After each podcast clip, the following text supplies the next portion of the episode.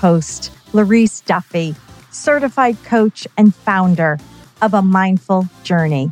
Welcome to Aligned and Awakened, the podcast. I believe that our circumstances don't create our destiny, our choices do. Aligned and Awakened features heartfelt stories from women who inspire me. Each of these women has used adversity to find their power and lead a purposeful life through their command of choice. Come listen with me. Wake up and be inspired to make change in your own life. Your journey to awakening your inner truth starts now. Hello, and welcome back to the Aligned and Awakened podcast. I am so excited. This is our last show the last show of season two. And I am thrilled to be here with Tracy Kessler, who is not only an influencer and an activist, but also a dear friend, really. We share a few things, especially our love for kindness. And she is here to talk to us about her own story of allowing choices to determine her destiny rather than circumstances. So I am super excited to welcome Tracy Kessler to the show. Welcome, Tracy. Thank you so much, Larice. I know we've been talking about this for so long. And I really feel like, you know, it happened when it was supposed to happen, right? Because so many things have happened in my life since we began talking about being on your podcast. And I think it's really divine timing that we had a chance to do this now and that I get to be the last one of season two. How exciting! Yes, yes, absolutely. Yes, I'm a big believer that everything happens exactly the way it's supposed to. So, certainly, you had more things that needed to happen for you to share. I'm really excited to have you here. So, let's start with you just telling our audience a little bit about you, who you are, what you do, and then we'll take yeah. it from there. Oh boy, that's such a loaded question. There's so many things that I do. I am actually an event producer by trade. I have owned my own business since I was 27 years old, so 20 years. Mm-hmm. And I absolutely love what I do. But the thing I love the most about it is the fact that I get to manage people. I get to lift them up and see their strengths and give them a space to hone their strengths and release them into the world a better producer than they were before. And that's wow. something that I've really only realized that that was my greatest strength in the last few years during the pandemic. You know, the pandemic forced me to take out the event producer out of my who am I because there were no events happening. And so, as for a lot of people, I'm sure it was a time of great self reflection. Who am I if I'm not a producer? And who am I if I'm not a wife, which we'll get to that later? and who am I if I'm not a mother, which we'll also get to. Mm. And I really started to focus on what I enjoy the most about my life. And it was my relationship with others and fostering those relationships, whether it's through business or friendship or family. Mm. And I realized that I wanted to really focus on that side of the business of managing people and recognizing their strengths and giving them a place to grow and really creating a kind work environment. I'm I'm such a proponent of nice guys do not finish last. And yeah. I am perfect example of that. I can trace every job that I have ever gotten in my 20 year career back to the first one because they're all referrals. One person to the next, to the next, to the next. I have never marketed my business. I've never needed to because people have always enjoyed working with me so much that they want me to work with them when they move to their next job. And mm. that really says something about the way I approach business. That's beautiful. That says a lot about who you are. It says a lot yeah. about who you are. So, coming out of the pandemic and getting back into events, I've realized that I want to split my time a little bit. I want to focus more on that relationship building and how I can help others see that being kind in your life is a successful tool. There's no mm. reason not to be kind. There's no mm. reason not to be kind, no matter what you're doing in your life. Yes, that's a superpower. Being kind is a superpower for sure. We can get into our love and our mutual value of kindness and bringing more of it into this world. Yeah. Yeah. So, I mean, the short version of my story is I started my business at 27. I had a very successful business. I started my business at 27 years old. And at around 34, I realized that I had a drinking problem. And most people in my life probably wouldn't have noticed it. Uh, those that were close to me obviously did, but I wasn't what an alcoholic really looked like to most people. And I admittedly kicked and screamed going into recovery, but I did go in on my own accord, and it was the best decision that I've ever made in my life. It gave me a freedom to release myself from this crutch that I had been using to try to cope with life and really get mm-hmm. down to the brass tacks of looking inward and choosing to be happy, choosing mm-hmm. to face hard decisions, choosing to confront things that don't make me happy, even if that's uncomfortable, and choosing to live my life the way that I want to live on my terms with the guidance of my higher power. Mm. That decision, because for me it was a decision, and I know for some it's not, but that decision to go into recovery and stay in recovery, because I make that decision every single morning, has changed the course of my life in every way. And I have been able to see that things don't happen to me, they happen for me. I mm. say that in reference to I got married in sobriety. I also got divorced in sobriety, which was a complete and utter shock. I had a child on my own as a single 46 year old woman in sobriety. And I like to say that I, at 16 years old, I sat down and I wrote what I thought my autobiography was going to be. And it was completely wrong. Literally, none of that has happened. None of it has happened the way I wanted. But because of my sobriety and my choice to be happy every day and my choice to be sober every day, I know that it happened exactly the way it was supposed to. Mm. Yes, absolutely. The universe has your back, girl. so, all right. So, I want to step into that. Before we go into that and your story of really not allowing your circumstances to create your destiny, not being a victim of your circumstances, but really the power of choice and really choosing to continue your dreams and sort of upward and onward I want to just touch on your title as influencer and activist. And I would just love for you to just share a little bit about that. Yes. So it's funny because I kind of cringe at the word influencer, but I know that I have to own it because I do influence a lot of people. I don't influence them to buy jeans or hair products, I influence them to be better people. I influence them to choose self care and kindness and to stand up for others who can't stand up for themselves. And I won that title uh, because I started an Instagram account. And this is actually tied to my story. I started an Instagram account after my divorce. My parents had offered up my great grandmother's cottage to go live in while I got back on my feet. I was in an extreme amount of debt after my divorce. And they said, Why don't you go live in Granny's house for a little while, get back on your feet?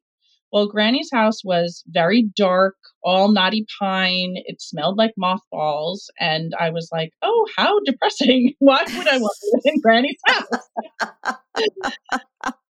so I asked them if it was okay if I renovated the house and made some upgrades. And they said, sure, do whatever you want. And I began to renovate the house on my own I learned how to use a tile saw.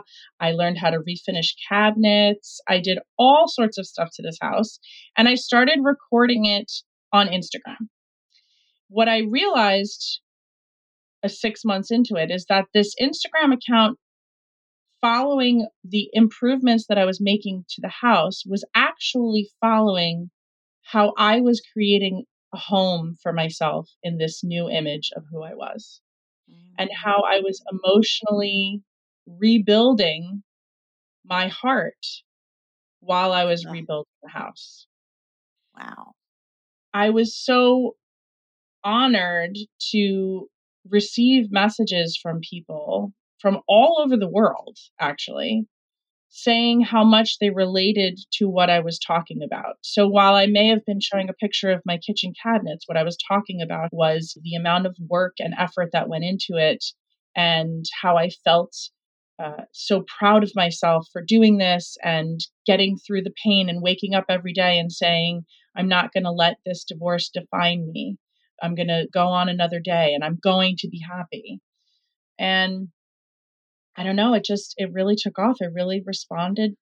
People really responded to it. I want to interrupt you for a second because I love what you just said that you decided to be happy. Because I think that some people feel like, oh gosh, people, they just have better lives than that, a better life than I do, or they have better things or, or better things are happening to them. And I truly agree. It's a decision. Every morning, it's a decision to be happy, to either see things that we're grateful for and put our focus on attention on those things or to really marinate into the things that aren't going well because we're always going to have both. So it really is a decision. So thank you for bringing that up. And I just wanted to highlight it because it's important for people to hear. I think the decision really comes down to saying to yourself, are you going to look at a negative situation and say, why is this happening to me? Or are you going to look at that negative situation and say, what am I supposed to learn from this? How am I supposed to grow from this? I am able to look at my divorce and say, there was a reason I had to go through that. There was spiritual growth that I did not have that I needed. Do I wish I could have learned that lesson a different way? Absolutely. But apparently, I wasn't learning those lessons before, and I needed mm. to learn them. Mm. And this was the way to do it. And I'm not the one who gets to choose how I learn these lessons the universe chooses that, my higher power chooses that. And when I mm-hmm. look back, I can realize how much I grew spiritually and intellectually during that process of choosing every day to say, I am strong enough to get through this. And that's something that I didn't have before. I think that we forget the power of language and the power of our internal dialogue. So when with you telling yourself, I am strong enough to do this. And hearing that on repeat, you will believe it. You yeah. will become it. And I think that there is a lot to be said for that and a lot to be said for doing that and how we become what we believe. And that's exactly what I hearing you say you did. I would love for you to take us through your story. Take us through how this all kind of came about and the lessons along the way. Sure. Before I do that, I, I want to just mm-hmm. speak to the audience because I'm sure there's someone out there who's listening this calling bullshit. They're like, no way. This girl was not happy through her divorce. And I want to differentiate that when you choose to say, I am going to pursue happiness, I am going to be happy, that doesn't mean that you don't have pain. And you know that, Larice. I don't need to yes. tell you that. Yes. It doesn't mean that you don't have pain, and it doesn't mean that you don't recognize pain. You actually face it. You don't push it under the carpet. You face it and you say, I see you. I mm. see that you have a place here right now but you are not going to define me and you are not going to stay here for any longer than necessary. Uh, and I yes. think that's really important because I, I know that in the early days of the divorce, I wasn't waking up every morning going, I'm going to be just fine. You know, I was waking up going, I'm I'm going to do this. I'm going to do this. I am going to get out of bed. I'm going to get out of bed today. And some days that's all I did, just get out of bed. Mm. But that was enough to get me to the next day where maybe I got out of bed and I took a shower. And then I got up the next day and I left the house. I think it's really important because I don't want people to hear my story and your story and think that they're lying. They're just ignoring their fear, they're ignoring their pain because we know that that's not true. It's there. It's still there. It's still there. There's it never leaves. But we've learned how to rise above it, and I think that's mm. the most important thing. Well, I think that that's so great that you brought that up. And I think it's a really good reminder for people that you can't bypass the pain and you can't push it down, you can't avoid it. And the only way out is through. So it's really important, exactly like you said, that you recognize it and you embrace it, but you don't let it stay for longer than is necessary. I always say you can come for a visit, but you're not moving in. so, you know, how, however, however it is for you, but exactly that. It doesn't mean that there's not painful moments in our day. It just means that we be with it and we witness it and observe it, and then we can move through it quicker and continue the intention of happiness. I think that's really, really important. Okay. So, okay. Continue on.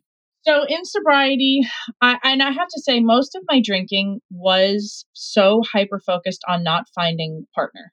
I, I had a mm-hmm. lot of things going really well in my life, and I think that goes back to what I said earlier. Of so many people would have looked at my life and said, like, why, why do you have a drinking problem? Like, what's so bad about your life? And alcoholism is part of mental health. And when you have an issue with mental health and depression, you get hyper focused on one thing.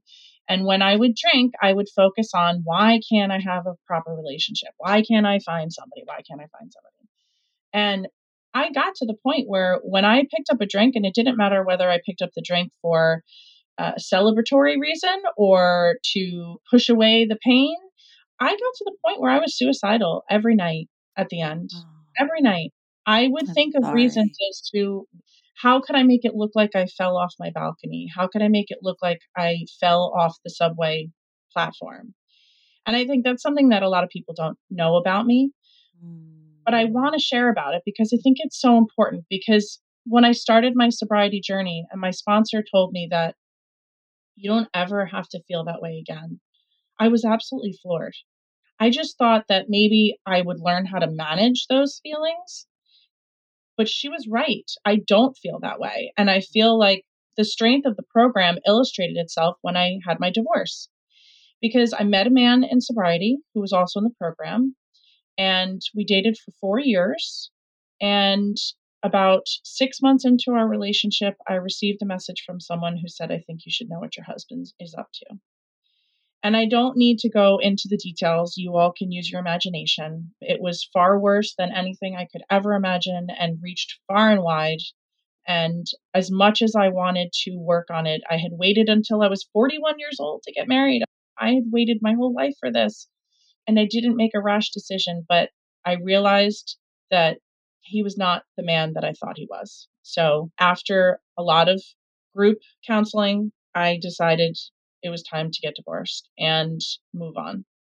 And it was the absolute worst thing that could have happened to me. If you talked to Tracy, who was sitting on that balcony back then, this was the absolute worst thing that could have ever happened to me. Mm. And I can tell you that not once did suicide even enter into my brain. Not once. And that is wow. the power of the program.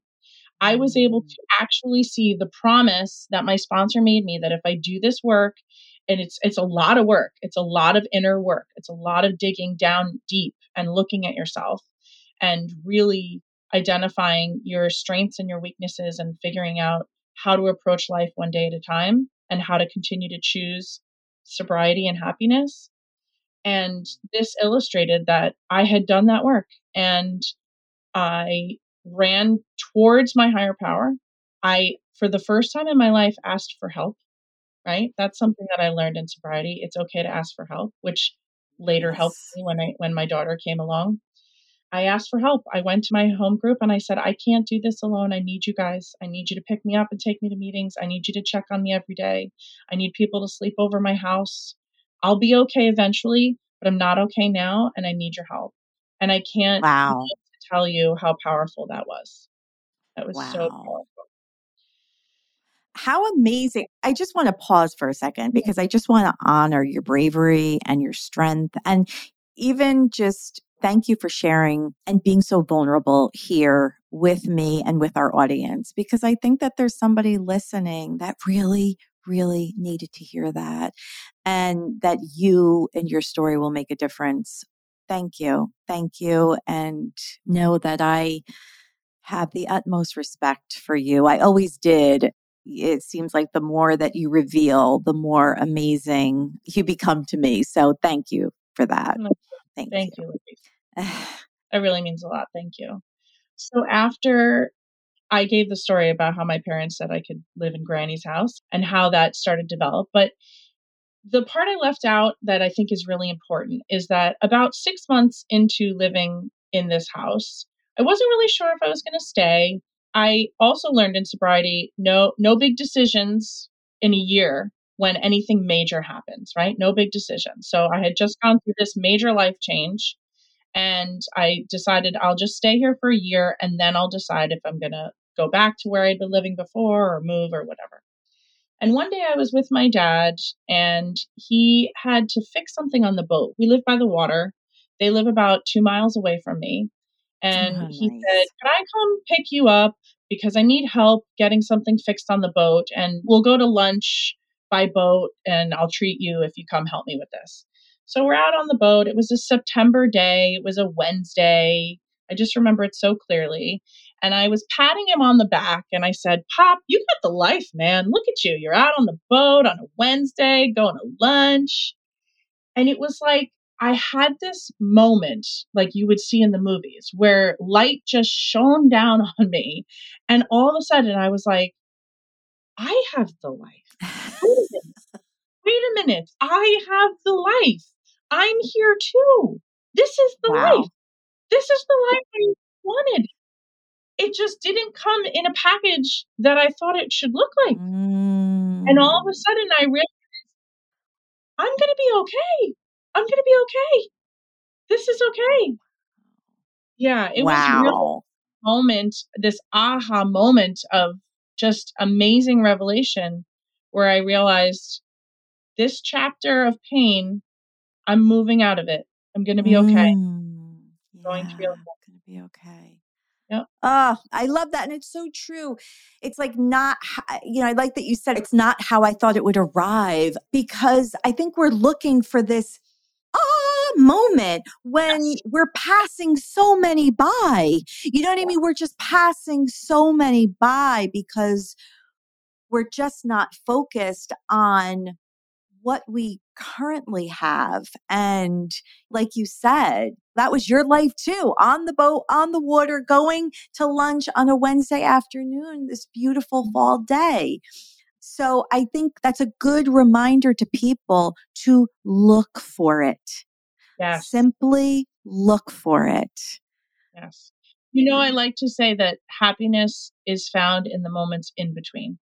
Mm, right? Because yeah the old Tracy, she was looking for the big moments, right? She was looking for when am I going to get the big house? When am I going to get a new car? When am I going to go on that fancy trip? Not to say that you can't have all of those things too, but those right. aren't the things that are going to give you this mind space and head space to make that decision every day to be happy. What's going to make mm. you be able to do that is recognizing that, oh, I just really love this cereal every morning. I love that I have this cereal every morning. Or I love when I get to take my walk in the fall and the leaves crunch under my feet. I love that sound. And mm. those are the things that you can string together to make a super bright and beautiful life. That's where the mm-hmm. happiness is found. It's in between all of the big moments. Well said. I think exactly what you said vacations, the car, the big house, I think they're wonderful. They're just not long lasting. And I think that the things that you described, you know, it's so interesting. I go to this coffee shop, it's a drive through coffee shop, and all these young kids work there. And they make me smile every day. They're just so cheerful and I just love I love seeing them. I get my coffee and I go to the cemetery. I stay in my car. Sometimes I do some work, listen to a podcast, maybe talk to a friend. But the cemetery where my mother and Kevin are right next to each other. It's so beautiful and it's so peaceful. And I actually wake up every morning thinking how lucky I am that I have this thing that I do every day that I love doing. it just brings yeah. me so many things. The kids bring me joy. The coffee is yummy and has whipped cream on it too. and and the cemetery just brings me peace. So it's like, wow, it's a big gift with a big pretty bow that I get every day, you know? Yep. But it's our choice to look at it that way, right? We could look at it like, huh, I'm a young mom of four that has to go visit the two people that probably loved her the very most in this lifetime, you know, her mom and her husband. And, but that's not, that's a choice. That's again, it's a choice. I don't look at it like that. I look at it as, I'm so grateful that they were here for as long as they were and loved me as much as they did. And now I get to come here and visit them because I still know they're with me. I love that we're kind of diverting to these little lessons that come up and, and these little good nuggets of gold that are, are such good reminders for people and are really inspiring. So thank you. All right, so continue, continue. I will, your... and I think it's hard to tell my story without diverting to those. Stories. Oh yeah, well that's a be- that's what makes it a beautiful story, right? Right. So I guess when was it? Probably about four years ago. I decided I really wanted a family. It's what I've wanted my whole life. And I really didn't want my circumstances to decide if I was going to be able to be a mom or not. So I decided to put my best foot forward and see what happened. And I started looking into adoption first, honestly. And I joined a couple of groups. I did a little bit of work, and something kept stalling me, and I couldn't figure out why, what was stalling me. So I sat down and I did a lot of praying and I did a lot of reflection and I paused. I paused in the process. And I realized that I had skipped over the idea of having my own natural child based on fear. I was so mm. afraid that, given my age, my body wasn't going to be able to withstand it. I was just afraid. I was really afraid. I was afraid in both circumstances. How was I going to be able to afford this? Could I really be a single mom and run my business? And how was I going to do all of this? And again, I had an aha moment. I just, all of a sudden, I just said out loud, I think I'm going to try to carry a baby. And this rush of peace came over me. I can't describe it in any other way. It was a physical experience of peace. And I realized that's the right decision. Mm. And from that moment until the arrival of my daughter was a lot of heartache and pain. I tried doing what's called IUI, which is just using a sperm donor and my own eggs. And after about a year of trying that, the doctor told me that I needed to rethink the plan. And we had a couple of failures, which was extremely disappointing and very sad. And he said, I think given your age and what we're seeing, you really need to decide if you want to use an egg donor or go back to adoption. I got that news three days before we were sequestered into quarantine. So it oh. was a very difficult time. But after sitting with it for probably about a couple months, I realized I was going to move forward with the egg donor. And that was not a light decision. That was a mm-hmm. decision that took a long time, a lot of self reflection again. You know, I had a lot of questions about whether or not I would feel connected to this child. I felt like, oh, I'm less of a woman. How, I can't do this on my own. None of which is true. That was all my. Of course not. Right. Yeah. And somehow I got to the point where I realized that my baby is so special that it's going to take three people to make her instead of two. Oh, I love mm. that reframe. That's fantastic. oh, wow. That's great. So it took me three rounds of eggs donors, which also was a lot of heartache. And I want to just pause for a second and say at every step of the process, because there were so many and there were so many decisions that felt so heavy. I really just looked at what decision was in front of me, right? Because in this process, I could go like, well, what if I make this decision and then this happens and then that happens? But if I make this decision, then these three things are going to happen. And I had to just say, don't worry about what's going to happen next. What is the decision right in front of you? Make that decision, and more will be revealed, and you can make the next decision when that comes. And that mm-hmm. is, again, another lesson I learned in sobriety. Just focus on what's right in front of you, one foot in front of the other, and you will get to the next step when you're ready, and you'll make that decision when you need to. Yes. So it took a lot of different processes with the egg donors, but I was very lucky that my first transfer worked. And she was born in 2021. So 2020, May of 2020, I got pregnant and I had the most amazing, beautiful pregnancy I could have ever had. The fear of my body not being able to handle it was completely unrealistic. I did a lot of work every single day. I worked out every day. I ate healthy every day. I drank all my water intake every day.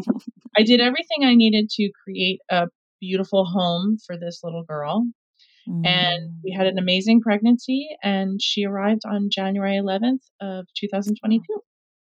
Aww. And she is the love of my life. But it's also important that I talk about that I had postpartum depression. And that was really difficult as well because here was this sure. thing that I had fought so hard for. I had spent every dime I had. I had spent years waiting for this moment. And when she arrived, I was in awe.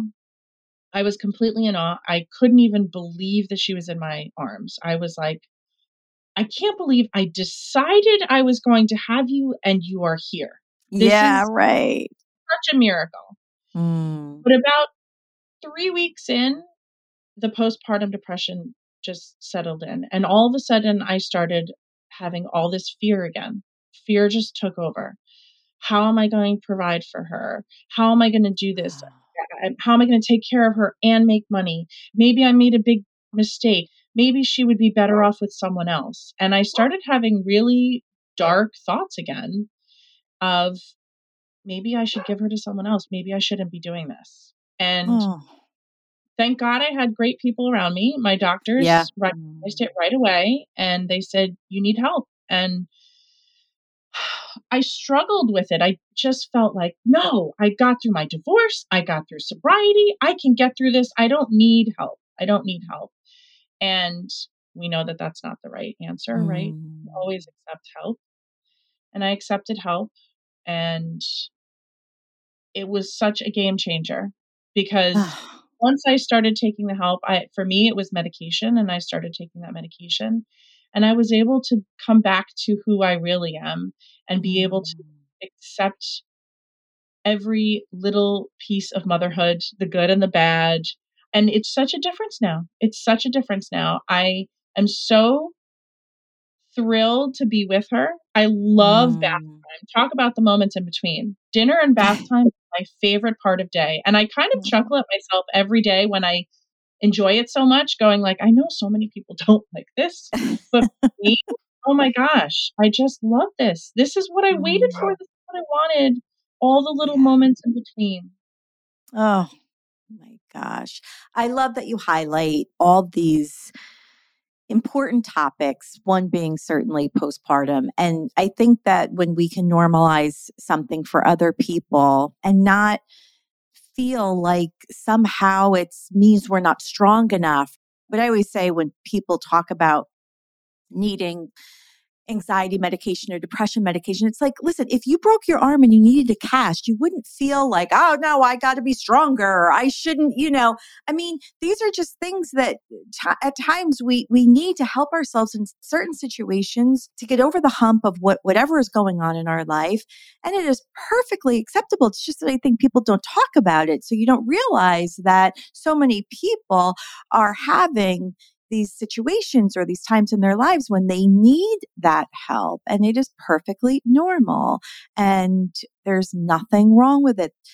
So, you know, I feel like you've touched on sobriety, suicide, postpartum, really creating your life by choice rather than being the victim of your circumstances. So powerful, Tracy. You know, I appreciate you sharing it with all of us and sharing it with my listeners because it's so important to me and to my heart is to normalize things and share and be open. I like to say that vulnerability is our greatest strength, right? Oh. Vulnerability oh. is our superpower. The fact that we Absolutely. can share our stories and normalize these feelings and these fears and how we overcame them really is the greatest gift that we can offer others, which is why I continue to be so open about everything that's happened in my life. Absolutely. I think vulnerability breeds connection because people feel so connected when someone says, I felt like that too. I went through that too. I was at rock bottom too in my life. And I speak for myself as well. They're gifts that keep on giving, that we have the ability and the power to give to others. Because I think a lot of times we walk around with masks on. I was talking to somebody recently and she started to fill up and she said, I just feel like other people have it together and I don't. And she continued on. And then she said, Oh, wait one second. And she ordered something from a drive through and said, Okay, have a great day. Have a wonderful day. Bye. And she pulled away. And I said, Did you see what just happened there? I said, You know what those people are thinking? Wow, she's so happy. I wish I could be so happy like her.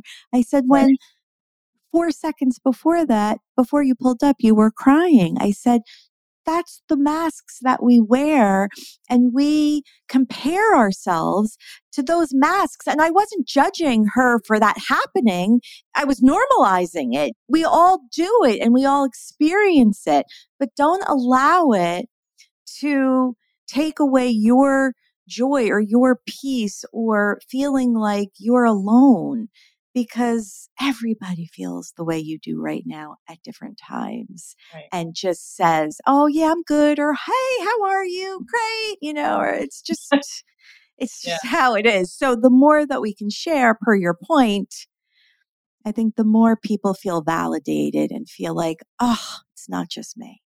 Yeah. And if we can give somebody a moment of saying, Oh, it's not just me. Ah, oh, then I think we've we've done wonders in this world, right? Yeah. I agree. So I'd like to just two things, two more things before before we go. I would like you to just touch on your you are the founder of Kindness Grows Here and you know that this is near and dear to my heart as I started the Kindness Matters scholarship in in high schools where we give scholarships and we reward kids and send the message that kindness matters too. So just touch on that for our audience, Tracy. Yeah, I'd be happy to. That's something that came out of the pandemic as well. I mentioned that I was sort of having a identity crisis and I really wanted to focus on this message about kindness and I realized by phrasing it that kindness grows here, it gives people the opportunity to join in the mission who maybe haven't been so kind before, mm. they can grow. And that we can focus on the fact that one act of kindness is like planting a seed. Because as you know, if one person is kind to another, that person who received that act of kindness is likely to then act kindly to the next person. And mm. the more we plant these seeds, the more it will grow around the world, right? So if we can continue to plant seeds, and what I like to say that if people join my movement of kindness grows here, that they become kindness ambassadors. And it's their job to go out into the world and plant seeds of kindness as well. And if we can get all these people out there planting seeds of kindness, imagine what we could do. Imagine the world that we could live in.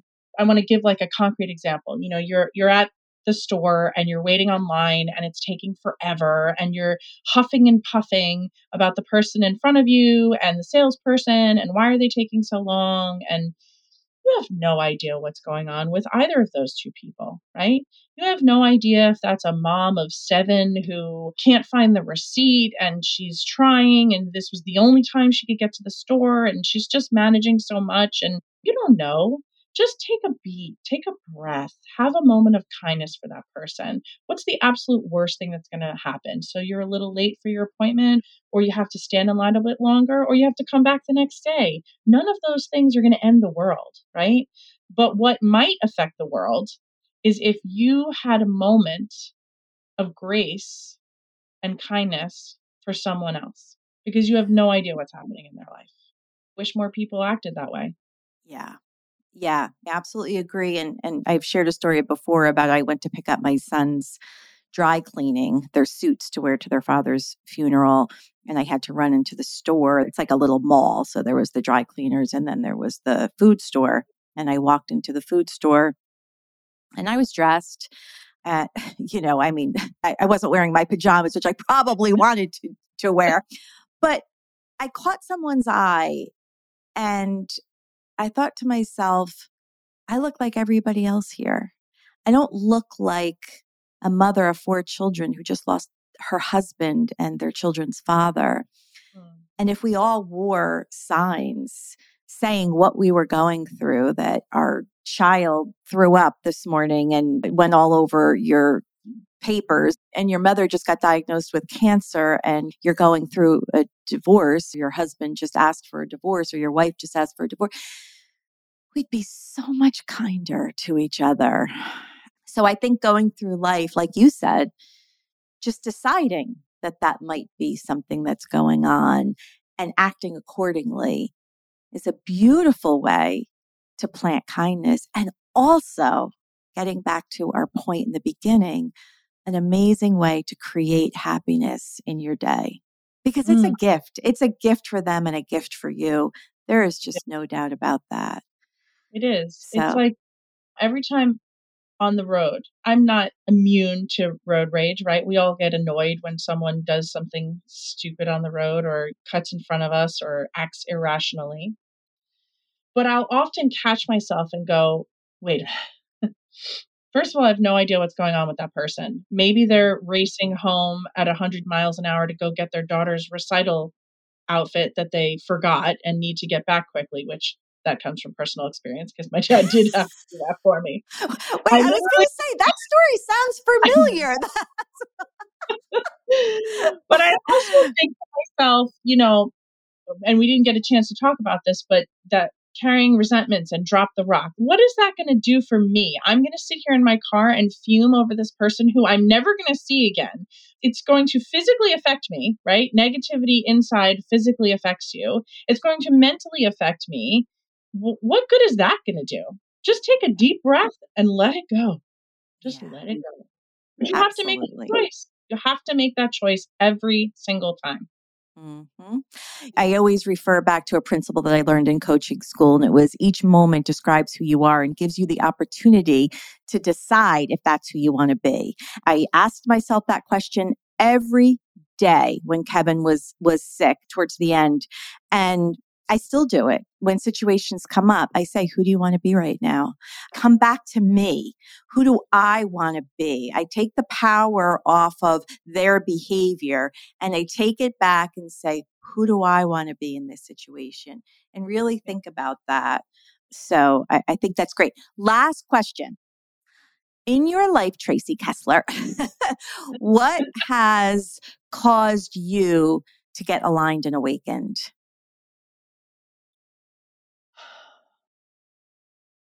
I think for me, it's my spiritual journey, which mm. started for me with sobriety. And taking a moment, learning to take a moment to listen to what my higher power, who I choose to call God, mm-hmm. or you can call the universe, what it's telling me. It's pausing and listening before acting and realizing that I don't have to act on every impulse. I can have a feeling or a thought and I don't have to act on it. and really just doing something every day to strengthen that connection. Mm, that's really beautiful. Wow. Well, I expected nothing less than to have the most beautiful time with you. And I'm just so happy that we made this happen and that you were able to be here and share all of the beautiful lessons, all of your inspiration and strength. And I just want to thank you. Thank you for sharing. Thank you for being so open and vulnerable. Thank you for being you because you're a beautiful person here on this earth. And I'm so glad that I get to call you my friend. So well, thank you, Clarice. I, I feel the same. I am inspired by you each and every day and what you put out into the world. So thank you. Tracy, before we go, I would love for you to share with our listeners how they can find you. Well, the easiest way to find me is on Instagram. My handle is at ms.tracykessler. And you can also visit my website, which is www.tracykessler.com. And I welcome any and all feedback and questions. I'm an open book. I'd be happy to tell you anything you need. Beautiful. And that will also be in the show notes. So if you didn't catch that there, you can look in the show notes and you will find that information there. So thank you again, Tracy. This has been really, really fun, inspiring, awakening, and I can't thank you enough. Thank you, Larissa. If you loved what you heard today, I would be so grateful if you hit subscribe and leave a review. For more inspiration, find me on Instagram at a mindful journey ld. I love being part of your everyday journey.